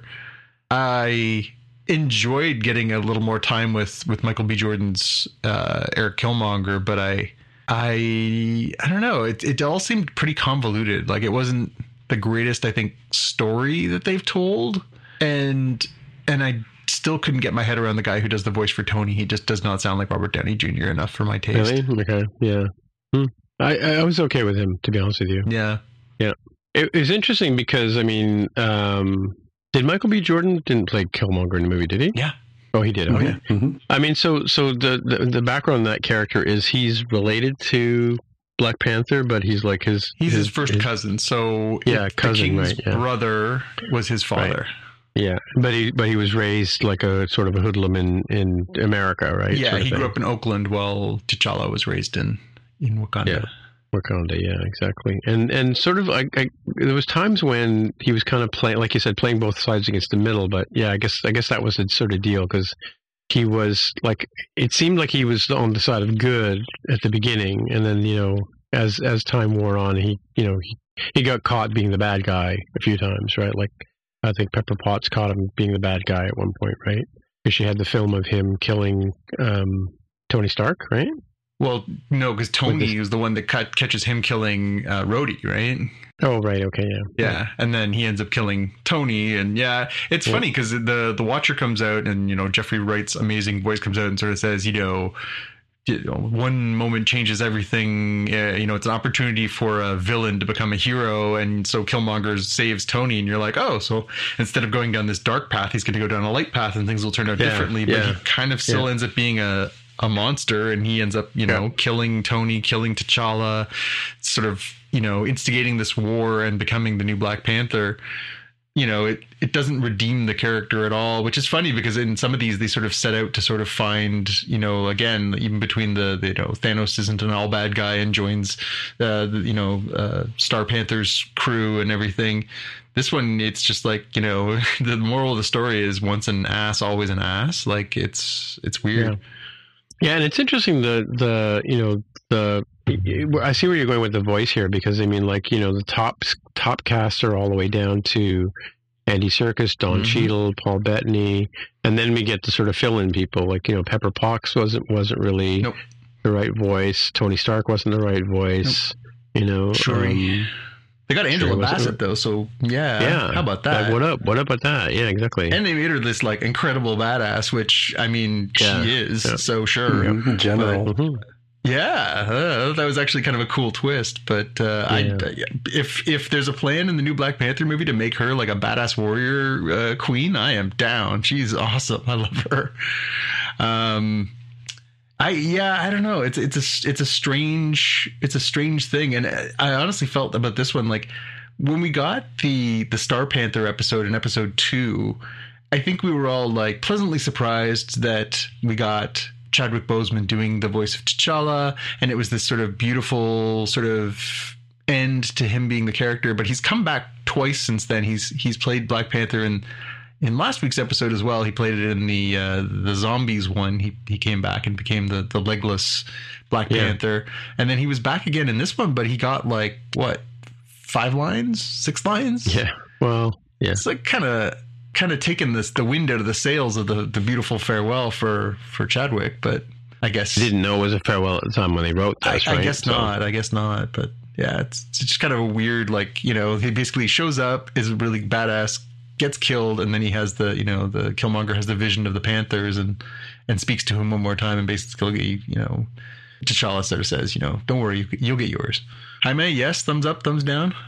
I went into it thinking that it might be kind of standalone, and then I said, well, you know, this might be the opportunity to think about what they might do for the next Black Panther movie, where, you know, they're not going to have much of Chadwick Boseman, if anything. I'm not sure what they're going to do there. And they focus on Shuri quite a bit towards the end of this one. I'm like, oh, I wonder if this gives a hint of how they'll handle the transition over to somebody taking on the mantle. And Shuri seems like a likely candidate. Yeah, yeah. Too bad Letitia Wright didn't do the voice, though. Although I thought the woman that did her voice was decent. Like, pretty close, but still. Well, she plays a younger character, though, in the story, right? Yeah. Not a lot, though. There's only 3 more episodes of this show left. Yeah, this season. Yeah, I mean, they've got lined up for season 2 apparently, but yeah, I wonder if we're going to see. I mean, we got that sort of teaser trailer that sort of showed the second half of the season. We know a little bit about some of the episodes we're going to see. There does seem to be one where you know, it seems like there's a crossover at some point in some way happening, because it looks like some of these characters are interacting with one another. Yeah, I don't know. Again, I still keep waiting for these one-offs to pay off, but maybe they're just going to do, you know, 6 or 7 ones that establish the characters, and then they'll find a way to sort of cross them over into one big story or something. But yeah, I keep waiting for this to sort of come together beyond What If, but it hasn't yet. 6 weeks in, we're still waiting. Yep. And yet, I'll tune in next week. Yeah, according to this, this was definitely his last project before he died. Oh, it says here that several actors from the mainstream MCU will not be returning their voices in this series, like Robert Downey Jr., Tom Holland, Chris Evans, Scarlett Johansson, Elizabeth Olsen, Dave Bautista, Zoe Saldana, James Spader, Letitia Wright, Gwyneth Paltrow, and Brie Larson. So Most of these actors have since long departed from the MCU, and their contract with Marvel expired. Yeah, and that's the thing. Like, I'm sure that when somebody called their agent and said, "Hey, do you want to come in and do, you know, an episode of this?" They were like, "Sure." Cut us a check for what, like $8 million, which they could have done, but if they think they can do it credibly otherwise, you know, I do like the authenticity of some of the voices, because some of the voices really are distinctive. But I get it. They could have just gone scorched earth and just said, like, everybody's done by a different actor. That's certainly what happened with, you know, Clone Wars and all those other ones, right? They that would have made it a little bit more palpable, you know? Yeah. Because, like, when you're looking at the Pepper Potts character and you're like, is that really? No. I don't know. You know? Yeah. Yeah. Yeah. Some of them are a little more obvious than others. Some of them you're like, oh, they didn't even come close. But some of them are better than others, for sure. Yeah, for sure. Alrighty, well, let's get to the watch list. Just a couple of things here. Jaime, you got one here? Yeah, mine is one for, you know, there are adults that do this too, but you can also involve the kiddos. So you have your official Star Trek Lower Decks Season 2 coloring book. It's a PDF. You can print it out as many times as you want, or the specific pages you want. I'm trying to look to see what I would do. You know, they've got the scene from Boimler on the Titan. You got Kayshawn coming in and it being introduced. You see the senior staff. You've got Kayshawn again, but this time as the puppet or the doll. You've got the lower deckers main crew, and I don't know, maybe the Mugatos. Was it Gumato? Was that the one that that McCoy would say? I may do them all. Oh my gosh, I don't even know how many different ways I did, but you can see those gorilla guys along with Boimler and Rutherford as a handy scene. So. I don't want to, you know, put too much work on you, Jaime, but I would love it if you would draw me a Mugatu, Gumato, Mugutu for There's one for in the coloring book. Yeah, that's what I'm saying. If you color one in for me for Christmas. Yeah. Oh, man. Or how about the, by the way, this is free, by the way. Jaime forgot to mention that. Yeah. Sorry. It's a free PDF download. Yes. Because I just downloaded it as you I clicked on the link here and I get it. Yeah. Or Boimler on the Titan. Do they have like a lower deck? Oh, this is season 2. So is there a season 1 comic book, I wonder? Maybe. I didn't do enough looking into it to figure out. It says Star Trek Day coloring pages on the tin here. I wonder if there's other series for this. I'll have to go back and check it out. Possibly from the previous year, right? Yeah. So Jonathan and I are in a tug of war as to who's going to pick Y: The Last Man as our watch list item, but I think you pick it and I'll just weigh in on it. All right. Well, then I'm picking it. I watched the first 3 episodes, and it was quite compelling enough that I would want to watch the rest of them. I do want to point out too that there's a really amazing actor in this. Here's an angle I hadn't thought about. Okay, so the plot, without giving away too many secrets, is that all males, and presumably animal males as well, all everything die, on expire. Earth with a Y chromosome, right? Except for Yorick and Ampersand. Yorick and his monkey, right? Yeah. And I'm just going to look this up here. Why the Last Man? Here we go. Because there's an amazing actor who's in it, who was also in, because here's the angle that I hadn't thought about. And you meet this character, I think maybe you see him in the first episode, but I think he gets fleshed out a bit more in the second episode. The daughter, Hero, she runs with a bunch of friends of hers who are trans men, right? Mm-hmm. So technically they don't have Y chromosomes, right? Yeah, these are people who were born women but identify as men.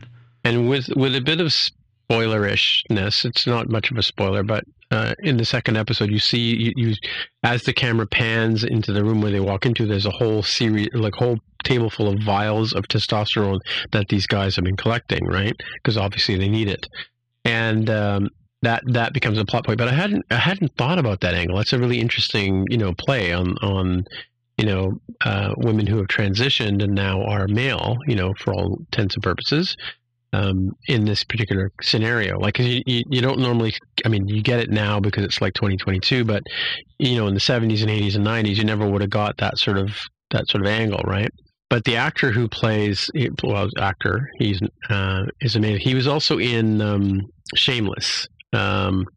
As sort of an interest or a love interest with one of the gay characters on that show too.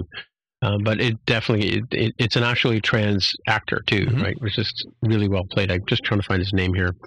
Anyway, so that was really cool. Yep. Did you recognize any of the intersections? The few times I was like, oh, well, that's clearly Toronto, not New York City. Yeah, there was a few times like when they're sitting outside of the church downtown, yep. right? But they kind of focus it in such a way that you see a building in the background. It's hard not to say whether it's New York or not, right? So was part of it filmed in New York or all of it in Toronto? I think some of it they might have CGI'd to be New York-esque, but I yeah. think all of the street scenes and stuff like that where they're just on the ground, that's all Toronto. Right. Yeah, and the other thing that distinguishes it as a clearly Canadian production is that the president in the first episode is Paul Gross. Yes. Well, he's an executive producer, too. Yeah. For those who do not know him, he's a prominent Canadian actor. He has been in certainly lots of things that he's one of those guys that American people would probably recognize him from. But very famously here was on a TV show called Due South for a long time that was very, yep. very popular. And Men with Brooms. That's right. He did a curling movie, which, I mean, really, yes. You got to check out Men with Brooms. Clearly Canadian. It's actually not a bad movie, all things being equal. Who is it? It's the girl from that movie. The girl from that movie. No, it's the one from your recommendation, Lost in Space, right? It's was it Molly Parker? Molly Parker. You're right. Is Molly Parker? She's also in Deadwood. Yes, that's right. And she's Canadian, right? She's Canadian, and Leslie Nielsen's in it, also a Canadian. The late Leslie Nielsen. Yep. And the Tragically Hip's in the movie. So I mean, it's just the most Canadian thing you can come across, and it's about curling. Yeah. Although I believe it's set in Alaska or something. No, it's set in Canada. Yeah, okay. Anyway, I only got to watch the first episode. I didn't watch the other two that were on my to-do ASAP, although it ran out of time this week. So whoever it said to you the other day, how is it you watch all these things? We can't. We can't watch everything. We try. I'm going to definitely try and catch up in time for next week's episode 4, but I am curious to see 2 and 3. I'm curious to see where they take it. It was definitely an FX show. It definitely has an FX feel. It feels like Legion. It feels like so many of those FX shows. It's dark, it's edgy, it's bloody. It's the characters are very flawed. There's a lot of sort of familiar sort of FX kind of feel to it. And I guess that fits. Although I always found one of the things I loved about the comic is that the writing is very kind of dark and goes to these really interesting places, but Pia Guerra's art is actually kind of light and bright and doesn't perfectly, in a way it almost does perfectly fit, but it also is this perfect juxtaposition against this dark world. She's drawing in a very sort of like light color palette. The art is very bright. It's not like dark and edgy art.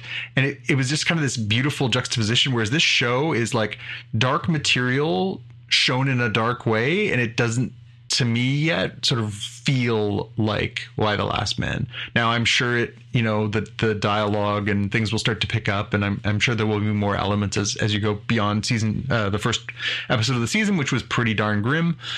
But it so far didn't click quite as much for me. I'm hoping it grabs me a little more as we keep going. Right. But I will definitely give it a fair shot, because I did think there was enough material to grab me. I watched it with Xavier, and I was sort of asking what his impressions were, and he said, it was a little hard to follow. They put too many characters in, which I do agree with. They kind of jam-packed it full of characters, because I think they were trying to sort of give you a little bit of backstory, a little bit of things to hook on to some of the characters. I didn't find that. I felt like the first episode was a little overstuffed with characters, because obviously they're going to, the story does run on all these different tracks. It's telling the story about Hero. It's telling the story about Yorick. It's telling the story about Agent 355. It's telling the story about their mom, Hero, and Yorick's mom. So, and then these stories start to converge as the story goes on. I think it'll be really interesting to see how some of these other characters that they've sort of introduced over this course of time, how they start to sort of realize them and fill them out. Because it did kind of just sort of feel a little bloated as far as trying to get enough screen time and enough time for us to care about these characters, almost so much that I was like, I don't care about these characters yet. Right. So Elliot Fletcher is the name of the is the actor who I couldn't figure out his name for, who's in the first and second or maybe third episode as of this show, as well as plays a couple of seasons in Shameless. See, I knew if I vamped long enough, you'd find it. Well, it took me a while because yeah, I'm not 100% sure, so I'm not going to go there. But yeah, there's not enough information here on IMDb. Did we do a good job selling Jaime? Are you going to check this out? Let's see. That's a Hulu property, right? So it's, in the States, it's Hulu. Yeah. FX yes. Hulu. So I might have to wait until I collect Hulu as one of those things to watch. Did you set that one back into the wild? Well, it was originally the plan. Is like, oh, okay. Well, the Orville is going to come up at like a normal, decent time, right? And then the pandemic hit, and it's like, oh, okay. Now I'm really unclear since I'm, on HBO Max and Disney Plus and Paramount Plus at the moment. Where am I going to find time and room to watch another show? Well, they can wait. There will be a slow month somewhere, right? Yeah, yeah. No, and I feel that like it is yet another show where it's like I want to see this because I like the character and I like the story, but it is another one in the pile too. Mm-hmm. That's a challenge living in the sort of golden age of television now. Like it.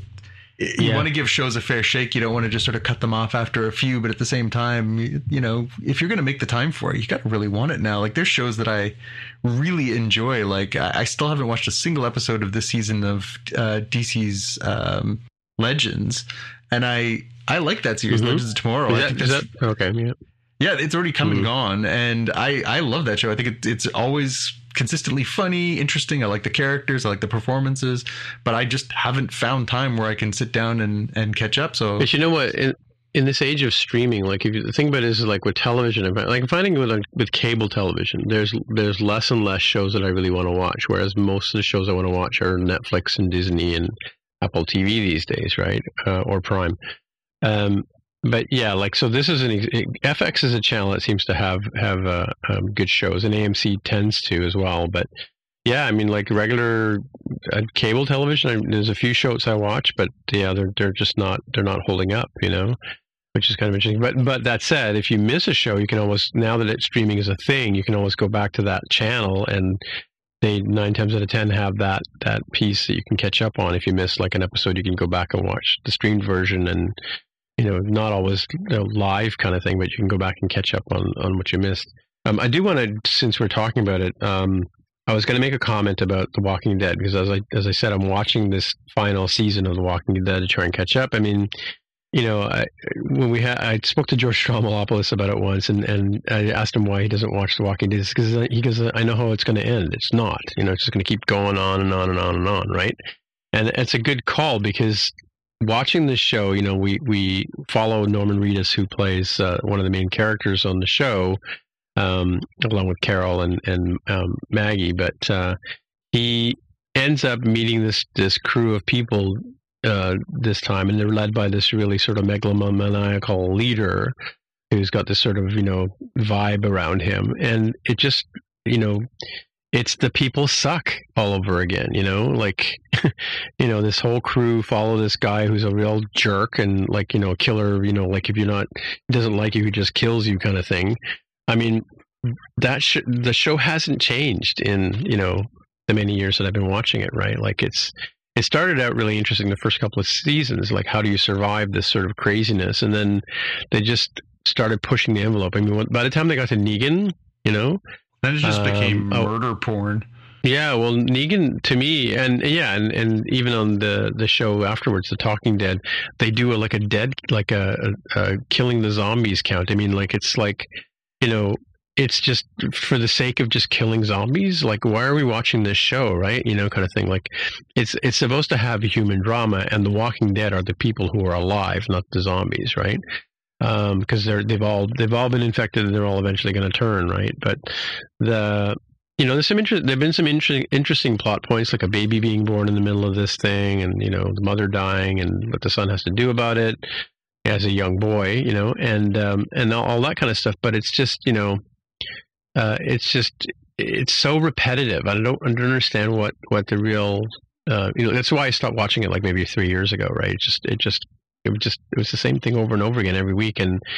But when they got to Negan, that's when I decided, like, why am I watching this show? What am I getting out of this show? And it was, you know, such, like you said, murder porn that it was just, you know, not worth it. And of course they killed, you know, Negan kills a treasured character, right? Yeah. You know? Yeah. And it was almost, you could almost be accused of whitewashing too, right?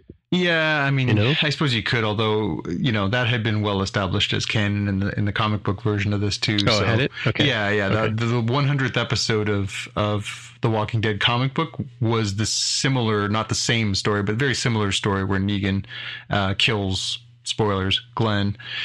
And yeah, that was sort of an established thing. And it was just as devastating when it happened when I was reading those books. I was an early adopter on the Walking Dead comic books, which for my money is actually far superior to the TV show, just because it is less overwrought. It's a lot more sort of, it moves a lot faster in spite of the fact that it went on for, you know, 14, 15 years.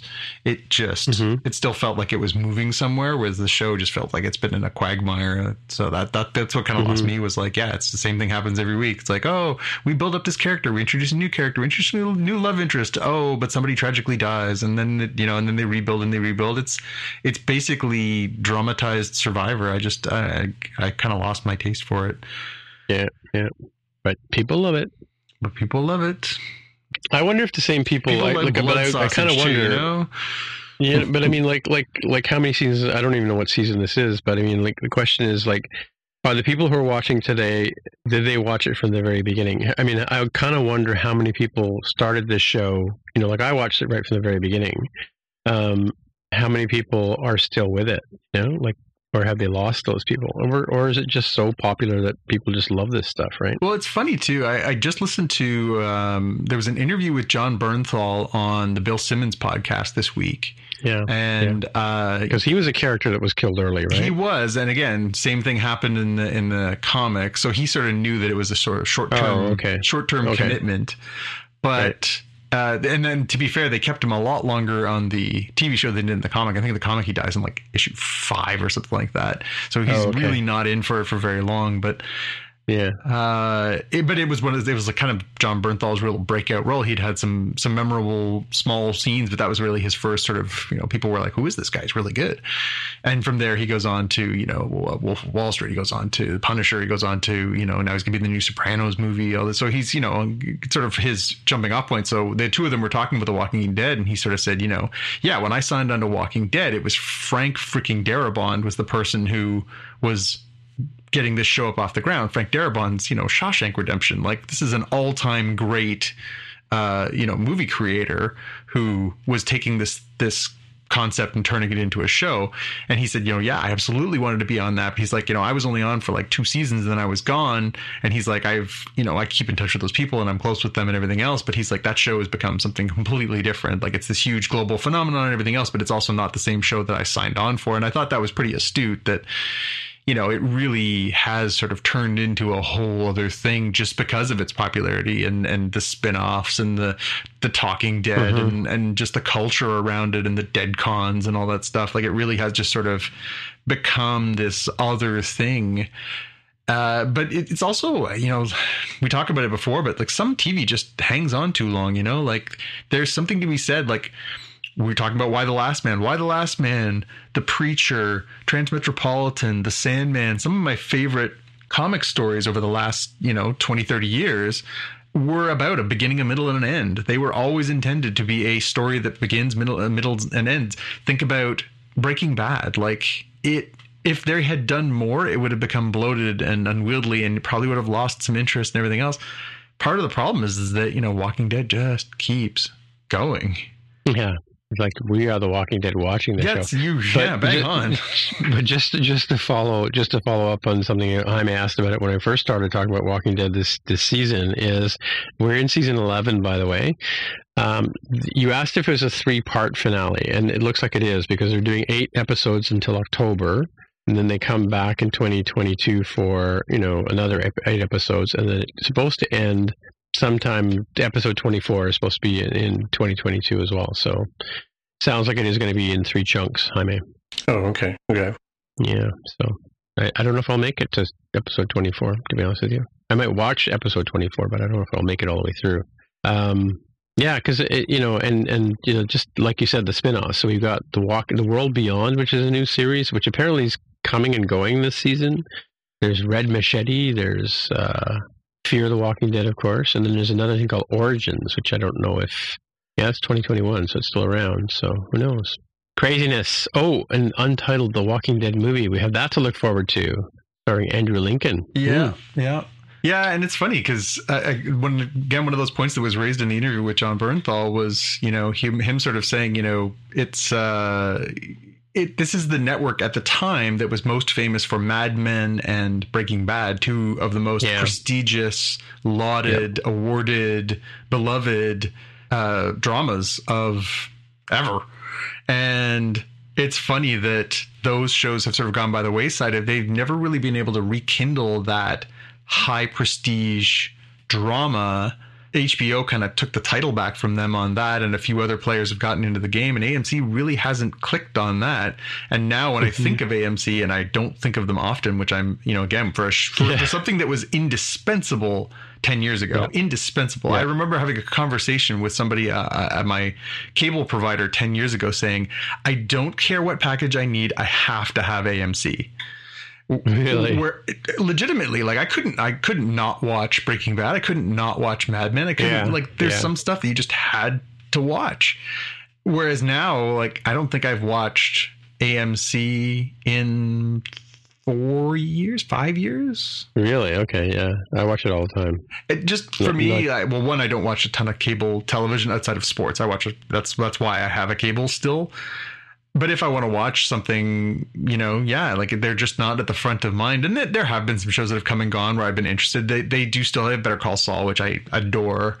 But there's just not a lot of high prestige drama going on over there anymore, which is, again, it's funny how they've just sort of morphed from we're Mad Men and Breaking Bad to this. Mm-hmm. Well, we just have to see how far we get with it. And that's been your really, really long episode edition of this week's. Watch list. Yeah, exactly. Alrighty, so hey, I guess that's it for another week. So Jonathan, if people can get in touch with you, where would they find you? You can always find me on Twitter and Instagram as @JPKNews. And Jaime, if people can get in touch with you. I'm on Twitter as @DevOfTheHair. He's also on More Than Just Code, just, you know, for those of you wondering. And my name is Tim Mitra. I am TIMMITRA on the Twitter machine is where you'll find me hanging out. So until next time, we'll see you in the future. Bye. Bye. Bye. You've been listening to the Spotcast Podcast. If you want to find out more about the podcast or see the episode show notes, visit the Spotcast website at spotcast.com.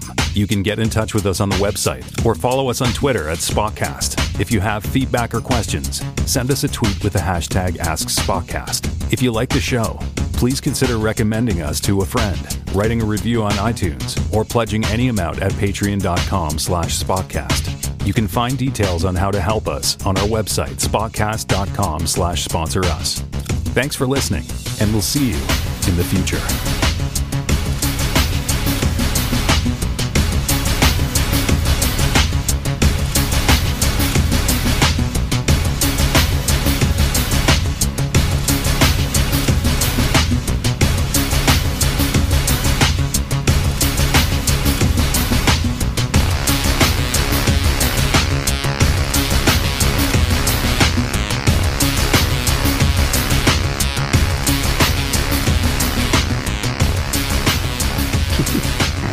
For me to say bye and you guys say bye at the same time? Was that how that works? Yeah, we would be you to go first. Yeah. Okay. Because I always try to hesitate until we can say it at the same time. We can mix it up. We just, you know, we're sort of waiting for it. You can go and re-edit it so that I say it first, you know. Yeah, that's true. You know, you're right. I can actually do that, but I just couldn't be bothered. It's too much work. Yeah, that sounds about right. Yeah. It actually was a shorter show than normal ones. Yeah. Yeah. I think the Lower Decks had that much to talk about this time. So. Yeah, it was, again, it was a funny episode. I thought, you know, I laughed and everything, but it certainly wasn't as rich in the lore and the Easter eggs. I'm sure there's way more in there if you spend some time digging, but it didn't feel quite as steeped as some of the other episodes this season. So the number one TV show this week is Money Heist. Have you guys seen Money Heist? I've seen the first 3 seasons. I haven't. It's a Spanish, Spanish TV show about a heist initially. But yeah, this crew of, thieves end up, I guess they keep going. And there's another one called Clickbait, which sounds like something for Jaime. And then What If is number 3, Rick and Morty is number 4, Walking Dead is number 5, and 9 Perfect Strangers is number 6. But who knows what that means? Number 7 is Only Murders in the Building. Ted Lasso is number 8. Oh, Ted Lasso was so good this week. Oh my God. Yeah. Episode 8. Is that the one with the bike? Yeah. Or... Yeah. Oh my God! What an amazing! It was a long episode too. It was like 45 minutes or 50 minutes. Was it? Yeah. But yeah. Oh my God! What great television that week! This week's episode between the stuff with the doctor, the stuff with Ted, and the dating app, and Jamie with his dad. Like, oh my God, that show is good. They are. I love Jamie. I love Jamie when he's talking to the team and. They'll say something to him about this is how you treat people, blah, blah, blah. You got to, treat them with respect. And he just he's having trouble with Keeley. Right. Mm-hmm. And then he goes, or they were trying to teach his niece not to swear. Oh, that's Roy Rickent, not Jamie, Roy Roy, the whole story with him and his niece. It's like, you're a big influence on her. Am I? Yeah, actually, it's funny because I'm watching Mr. Gordon, which is a TV show on Apple TV starring a guy with 3 names from Third Rock from the Sun. I've seen the trailer for that. What's his name? Guess who plays his girlfriend? It's Keeley, right? It's Keeley, and it's like So I watch, Ted Lasso, and then I go watch her play, Mr. Norman, and I'm waiting for her to slip up her American accent, and she never does. It's amazing, but it's weird because you're looking at her, you're going, wait a minute, that's Keeley, but she's because I kind of wonder now if she's putting on the accent that she does in Ted Lasso because she's got all those affectations of the class she lives in and is Yorkshire, isn't it, or something like that, or. I'm not sure where it is. Yeah, I don't think it's Yorkshire, but she definitely has a very working class distinct accent. Distinct accent. Yeah, exactly. Yeah. So that's kind of interesting. Well, and she's the perfect juxtaposition because, Rebecca has this perfect, elocution, high class, that's the whole gag, right? The two of them are sort of the odd couple.